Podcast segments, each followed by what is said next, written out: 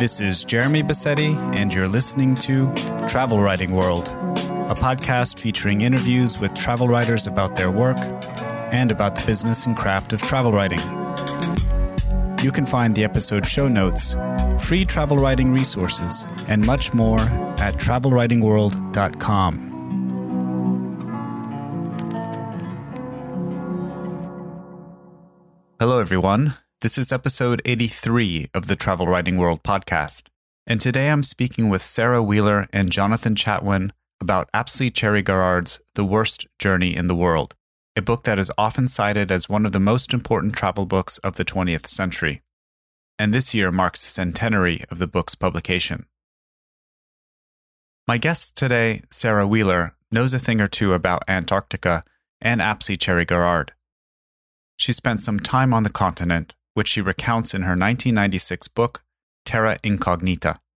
And she wrote a biography of Apsley Cherry Garrard, simply called Cherry. You'll no doubt recognize the voice of my second guest, Jonathan Chatwin, whom I spoke with before on several occasions, notably when we discussed his book, Long Peace Street, and again about the life and work of Bruce Chatwin. I'll put those links in the show notes. If you'd like to support the show financially, please visit travelwritingworld.com forward slash support. Or if you want to stay up to date with travel and nature and place writing news, join Genius Loci, my free monthly email roundup of news and links at jeremybassetti.com. A new roundup goes out on the first of the month. Anyway, I hope you enjoy this conversation. So now, here are Sara Wheeler and Jonathan Chatwin. Sarah, Jonathan, welcome to the podcast. Thank you for having me. Thanks, Jeremy. Now, this year marks the 100 year publication anniversary of Apsley Cherry Garrard's book, The Worst Journey in the World, which is often cited in discussions of the best travel books. It recounts the so, uh, so-called Terra Nova expedition of Robert, Robert Falcon Scott to the South Pole in 1910, um, which uh, Cherry Garrard was, was on. Um, so, as, as, the book title suggests, it was a disastrous mission uh, for reasons we'll, we'll discuss today. Um, and it's also a big book, um, and one in which I think the suffering never ends, it seems. But um, but first, maybe we can talk about the the expedition itself to give us a little bit of context. Um, I guess there were two main missions uh, or objectives of, of the expedition. Um, maybe we can start with you, Sara. Can you tell us a little bit about the the objection, the objectives, or the mission of the expedition? Yes, certainly. Well, the expedition main aim was to get to the South Pole, be the first uh, ever to get to the South Pole, uh, meaning that Britain's flag would be the first to fly there. The second um, uh, aim was scientific. Science was uh, all important to all the explorers of the heroic age. And um, they all took along um, lots of geology equipment and all kinds of other scientific equipment such was the state of the art in uh, 1910, and planned to bring back uh, specimens and samples of all kinds of things. So, twofold aims one, geographic to get to the South Pole, and two, to further the aims of science in such disciplines as the polar regions offer. Mm-hmm. And there was a specific specimen they wanted to, to bring back, wasn't there? So, of all the scientific exp- exploratory expeditionary work that was going on, one was the quest to bring back the uh, eggs of the emperor penguin in a particular early stage of incubation. Why? It was thought at the time that this would provide the key uh, to the evolutionary development, scales to feathers. Again, why? Well, you have to remember that Darwin was the big thing at the time. I mean, Scott traveled along with um, The Origin of Species in his sleeping bag. They all talked about it all the time. And there was uh, another book uh, by a German, Ernst Haeckel, which had come out previously, mm. which had really paved the way. And in this book, which was a seminal, a seminal work of evolutionary bio- uh, biology, Haeckel had postulated that as it was thought that the emperor penguin was the most ancient bird, we now know it is not, that um, ontology, ontogeny recapitulates phylogeny. Now, what that means is if you get a fetus an embryo at an early enough stage and dissect it, you will see the early stage of development, i.e., an early stage when it's just becoming a bird, having been uh, a scaly thing. We also know that that whole theory is now wrong. But of course, science only moves forward by disproving wrong theories. Anyway, in order to uh, move further with that, they had to get hold of the eggs of the emperor penguin, which of all creatures uh, incubates its eggs in the polar winter, is the only one. All the other penguins swim north to warmer waters. The emperor hatches and incubates, well, in, incubates, the female hatches and then swims off herself to get warm, and the males incubate in the polar winter. So, to get these eggs at the right stage of development, they had to fetch them from a rookery in the mm-hmm. polar winter. Now, that means it's dark all the time and it's cold, extremely cold, and it's extremely windy. And the rookery was a five week return journey from the uh, hut. So, um, that was a mission within a mission, a mission to collect the emperor penguin eggs. And the, ch- the title of the book, The Worst Journey in the World, it sort of refers to that journey to get the emperor penguin eggs from Cape Crozier, which Cherry and two other men went on. But it also now refers to, and Cherry meant, meant it to, it refers to what the book's about, which is the whole expedition. Mm, right. So that's that's the interesting part of this book that we that we learn um, that the the title of the book is kind of a misnomer, and I guess we now associate the worst journey being the entire expedition from from the United Kingdom to New Zealand to the to the polar region. Um, we associate it with the entire journey, but it originally referred to that's what they called the winter journey, the expedition to get the eggs. And the polar journey is the journey that Scott and um, four other men, I believe, uh, went to the South Pole and tried to plant their flag. But um, maybe we can uh, talk about Scott's version of or, or Scott's journey um, first, and then we can kind of talk a little bit more about Cherry and um, you know and, and the book itself. So uh, Scott wanted to be the first to plant the flag uh, uh, down in, in, the polar journey.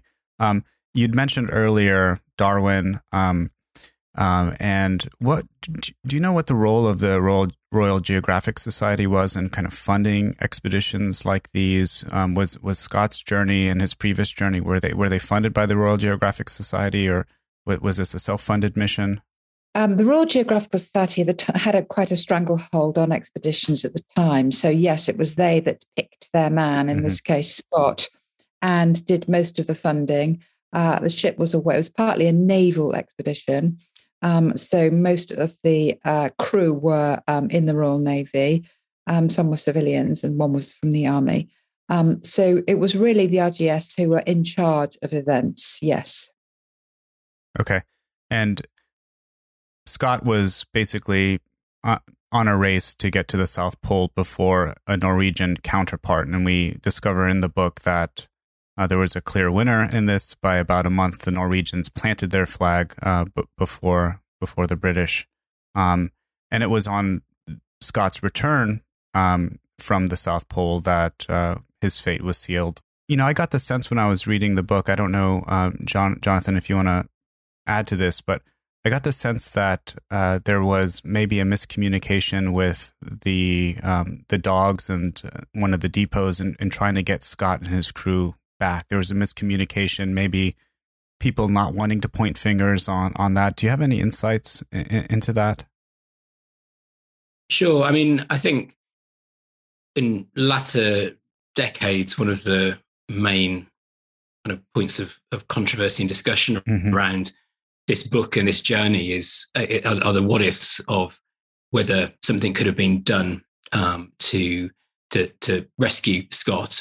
Um, and in the in the book, Cherry Garrard writes that the whole business simply bristles with ifs.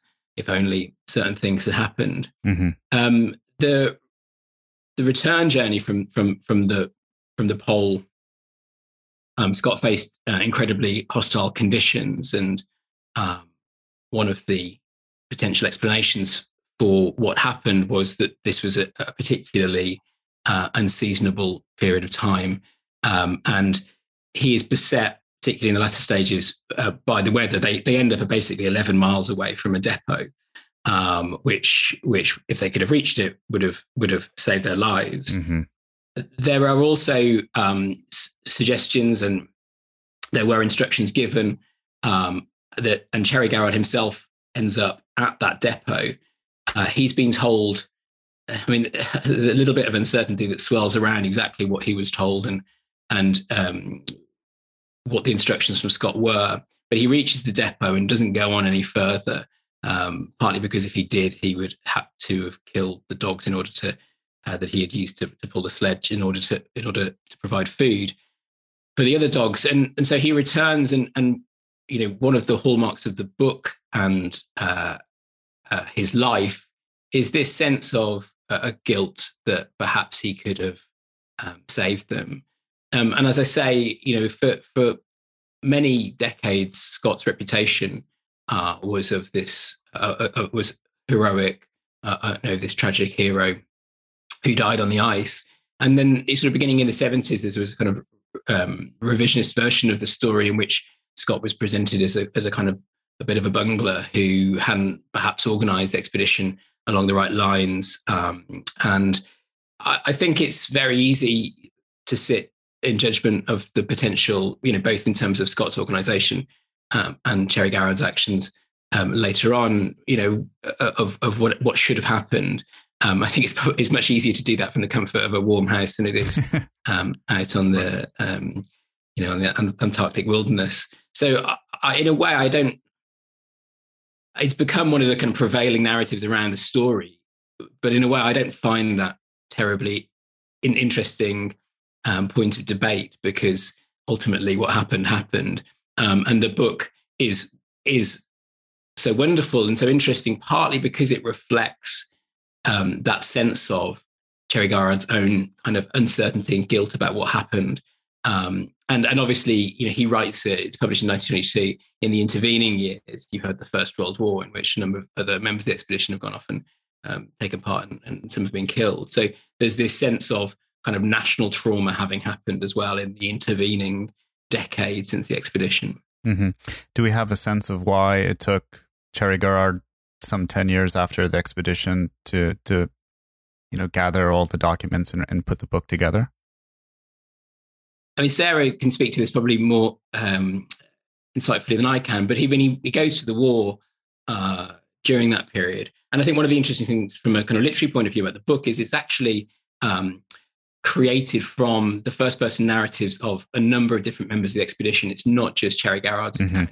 He draws on all sorts of different uh, letters and diary entries, and I think that's one of the things that gives it its its power, particularly in the latter stages of the journey, where you you see uh, Scott's and the party's imminent death from mm-hmm. their own perspective, and then the kind of tragedy of the discovery of the tent um, later on by the search party. Right. Uh, the there's a part uh, where he quotes at length Bowers. Well, he does it throughout the entire book, but um, in in in recounting the polar expedition, he, he you know has just this incredible excerpt from Bowers' diary, and it just gives you a sense of the.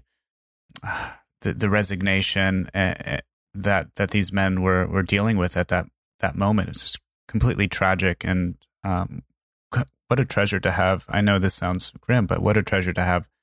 You know those those writings from these men at that that, that very kind of grim moment of their lives. Yeah, and I think one of the remarkable things about the book is that it creates such a sense of narrative compulsion and suspense uh-huh. for a story that we all, you know, all know the ending of, uh, and particularly when the book was published.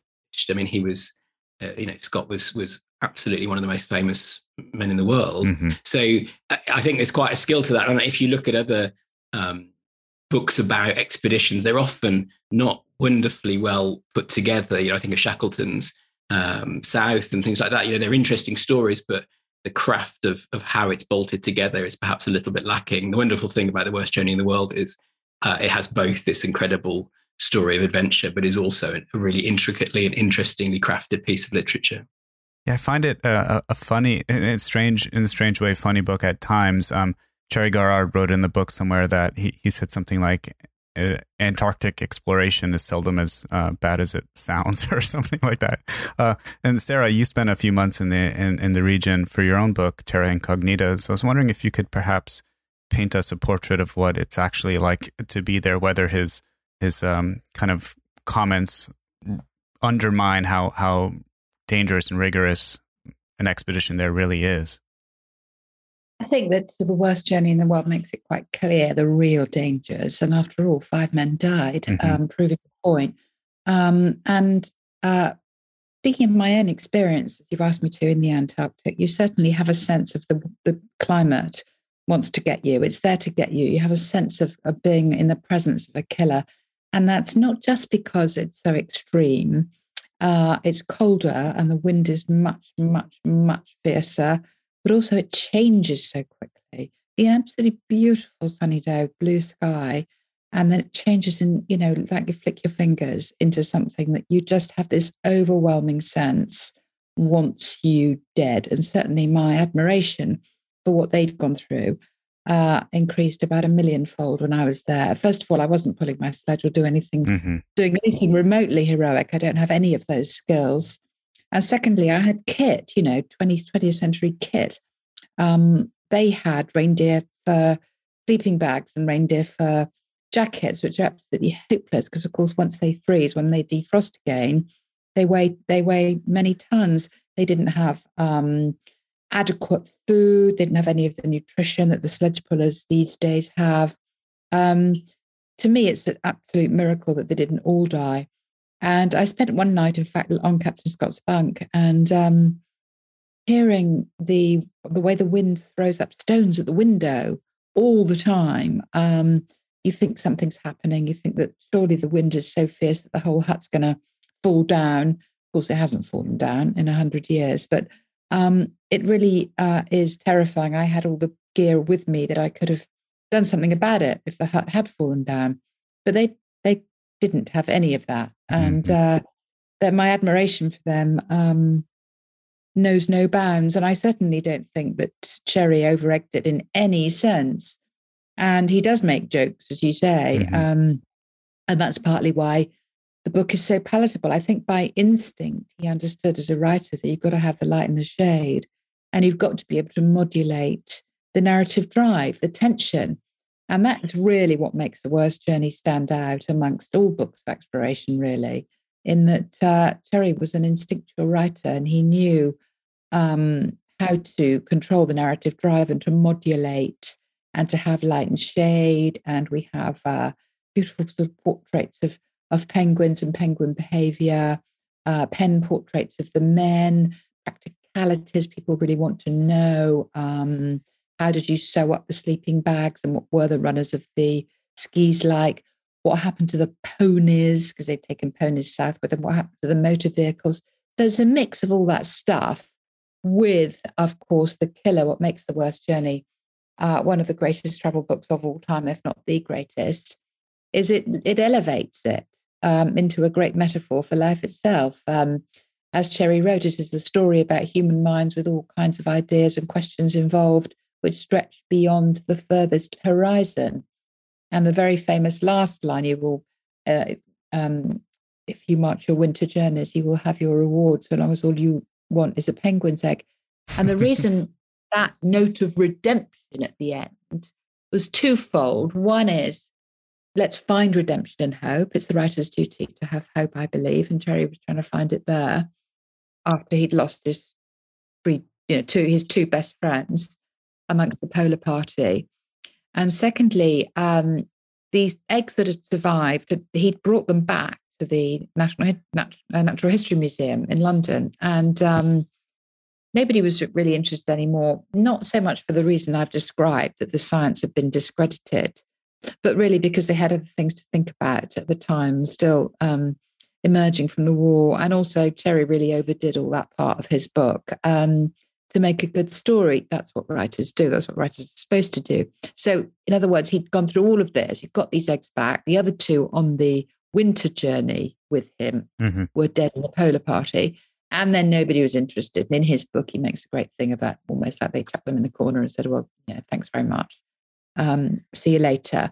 I'm quite sure it wasn't anything like that bad, but that's how Cherry felt. So he had to redeem it all, which is what writers do if they can. So if you march your winter journeys, you will have your reward so long as all you want is a penguin's egg. And that is what the book is about. It's about redemption and it's about marching your winter journey. Nothing to do with the Antarctic or exploration or having a frozen beard or anything at all. The winter journey might be, you know, building a garden shed or telling somebody you love them or putting down the first drink or something. And that is what I think has inspired so many millions of people since The Worst Journey was published in the magical year of 1922. Not to me any great uh, coincidence that it was published in the the year of modernism. You know, when mm-hmm. modernism was born to a to the lighthouse and wasteland and uh, you know Ulysses and all all the rest of it. 1922, the year of modernism. Well, actually, the worst journey, even though Cherry was such an old reactionary, um, and the whole polar endeavor represents the establishment. Um, there is something about the smashing up of the old that modernism represents and the great white space on which to write the new that I believe in Cherry's reactionary heart. There is something that's very much um, with the tenor of the times um, in 1922. And incidentally, you said about why did it take him 10 years? Well, when you look at what those 10 years entailed, it's, it's amazing to me that didn't take him 40 years. First of all, as you said, the war. Um, he went off to fight, then he was invalided back and he's terribly ill. And then he was uh, commissioned by the dreaded Antarctic Com- Committee to write the official account of the um, expedition. Uh, and that was to have all scientific tables and lists and all kinds of things. And he just battled with that um, for a couple of years and realized that that just was not the book he wanted to write. He mm-hmm. wanted to um, paint paint the expedition in light and shade. He wanted to show Scott, this great Galahad of the snows, even him in, in light and shade. He wanted to have flesh and blood and make make Captain Scott stand up. He wanted to show it as it was. So that was two years down the drain. He had to say to the expedition committee, "I can't do this. Um, you publish all this stuff as sort of separate catalogues of, of this and that." Um, and as Jonathan was saying, he had access to the diaries of various others um, who'd survived, and plus letters they'd sent home of the dead ones um, in particular. And so there's something about the worst journey that is like a fugue in many voices, people all chipping in. Although much more important than that is the fact that it was Cherry's overarching narrative. Of course, there's a, there is a problem with that in itself, in that the expedition was very much of its time um, and so it was divided into officers and men, um, as it was called then in the Royal Navy terms. And of course, it was the officers who kept, who the scientists were honorary officers, who tended to keep diaries, get interviewed, uh, keep notes, send letters home that were that were kept, and so on. So they have much more of a say than the men. Um, and Cherry really did his best to recover some of those voices, people like Lashly, and of course um, Tom Crean, the Irishman, who um, weren't the people the RGS would consider sort of at the front line and of the, front, the, the utmost importance. But Cherry did realize, and he did try and give them a voice as he tried to help them off the page. Mm-hmm. Yeah, I, I, like what you say here about the light and shade. Um, and it, I get the sense that we, we don't just see that with Cherry Garrard's writing, but also in the letters and in the notes. I mentioned earlier this kind of lighthearted, I, I guess, acceptance of eh, they're they're just trying to make the best of the the terrible situation they're in. There's um, one scene uh, in the book where they're leaving from New Zealand and they're getting battered by this terrible storm, and the dogs and the ponies and you know the gear, you know, washing out into to the ocean. Some dog some lucky dog gets washed out into the ocean and then gets pushed back onto the deck and his life gets saved. Um, and I think it was Bowers' vol- um, journal here, but he says, uh, under the worst conditions, this earth is still a good place to live, which is this kind of wonderful Volta um, literary kind of turn that makes us, you know, we, we, we feel a certain way because of this, uh, because of these, I guess, this optimism um, the, the, you mentioned the committee um, wanted him to write the official account, and parts of this book do feel like they're official accounts, like the records of what people brought and what they did and where they went and the time of the day, you know, the latitude and the longitude. But there is this human element of, of the book, as you mentioned, this nice play of light and shade. I think that makes this book so so appealing and enduring after all these years. Right. Well, Cherry said at the end of his book, in a superficial sense, they never failed. And that was so important that it was the, re- the redemption from failure. And he believed that um, in a superficial sense, um, they never failed, although the cost to his emotional well being was enormous. He never recovered really from it. Um, and he uh, did try desperately to be optimistic. Stories you've mentioned, like the one about the dog that was saved and how the world is a good place after all. That is the overriding message, I think, um, of the book, or at least one that Cherry is just trying so desperately hard um, to come to bring over. He said somewhere else that what was an important thing about the important thing about the expedition was the response of the spirit. Mm-hmm. And that would have been another title, really, um, of the book, The Response of the Spirit. Initially, the first title was Never Again. um, but uh, uh, that was deemed too negative. It could have been The Response of the Spirit. And it was Cherry's neighbour in Hertfordshire, uh, GBH, George, George Bernard Shaw, who said, uh, call it, why don't you call it the worst journey in the world? Um, so it changed from uh, Never Again to The Worst Journey in the World. Mm-hmm. This is held as one of the great works of literature. Uh, Paul Theroux noted uh, that it's one of his favorite books, and he said that it was beautifully written and has this uh, subtle art- artistry. Um, do we do we know anything about Cherry Garrard and his education? Did he did he have a literary education, or um, did he approach this book from a different perspective, like from a documentary perspective? Do we know? so in terms of his education, I mean, he was, I don't know whether Sara's already mentioned this, but he was, he was very young. Uh, you know, he went on the expedition as the youngest member of the party. He was 24 years old and he had uh, read classics at, at Oxford. Um, and, uh, you know, so was fairly well educated, but in a fairly typical manner of, of, of, of men of his social class of that era. Um, uh, the book itself, I think, is is a remarkable achievement. It's as you mentioned earlier, Jeremy. It's a it's a big a big book, and I, I think to achieve, um, Sara's mentioned the kind of narrative tension modulations uh, of light and shade that he he managed to uh, is quite extraordinary. You know, and in the time that he he had to write it, um, to me, I think it's an interesting book because I've I read it first probably when I was about 17, and it's probably the book I've read more than than any other, I would say. And uh, I find it quite hard in some ways, uh, thinking in, in, advance of talking with you today, uh, being analytical about it because it's something that I feel very uh, closely emotionally connected to. But one of the reasons I think it has a has a real power um, and that elevates it beyond other expedition accounts, and I've read a lot of them, is that it's about two really powerful human things. And I think the first is friendship, in the sense that it was a, a record of um, two people that Cherry Garrard loved, um, uh, who he goes on the journey with Birdie Bowers and Edward Wilson. And he writes about them um, in this, you know, if we talk about this almost inconceivable um, hardship that they had to put up with, um, within that, you also have this almost inconceivably positive representation of these two men. Um, he writes of them, uh, they were gold, pure, shining, unalloyed. Words cannot express how good their companionship was.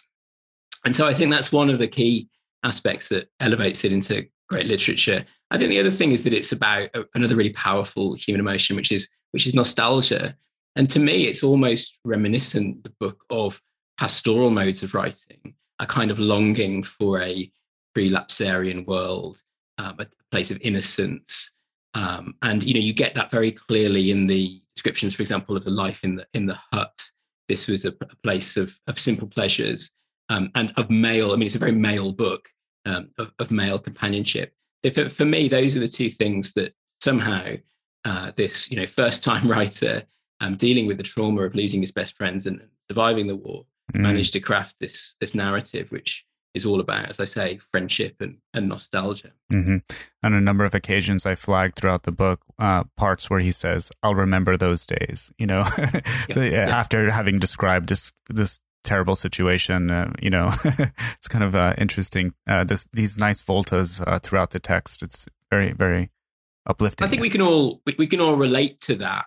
Um, you know, I think there's a there's a there's a quote from Virgil about you know. It, even these things, it will one day be a pleasure to recall. You know, this idea mm-hmm. that actually living through periods of hardship, they they stay with you in a really powerful, powerful and visceral way. And I think for me, the bit the, the, the bits of the book that that stay with me are, I mean, the win, the winter journey to, to Cape Crozier, and they're you know having to chisel their way into their frozen sleeping bags each each night.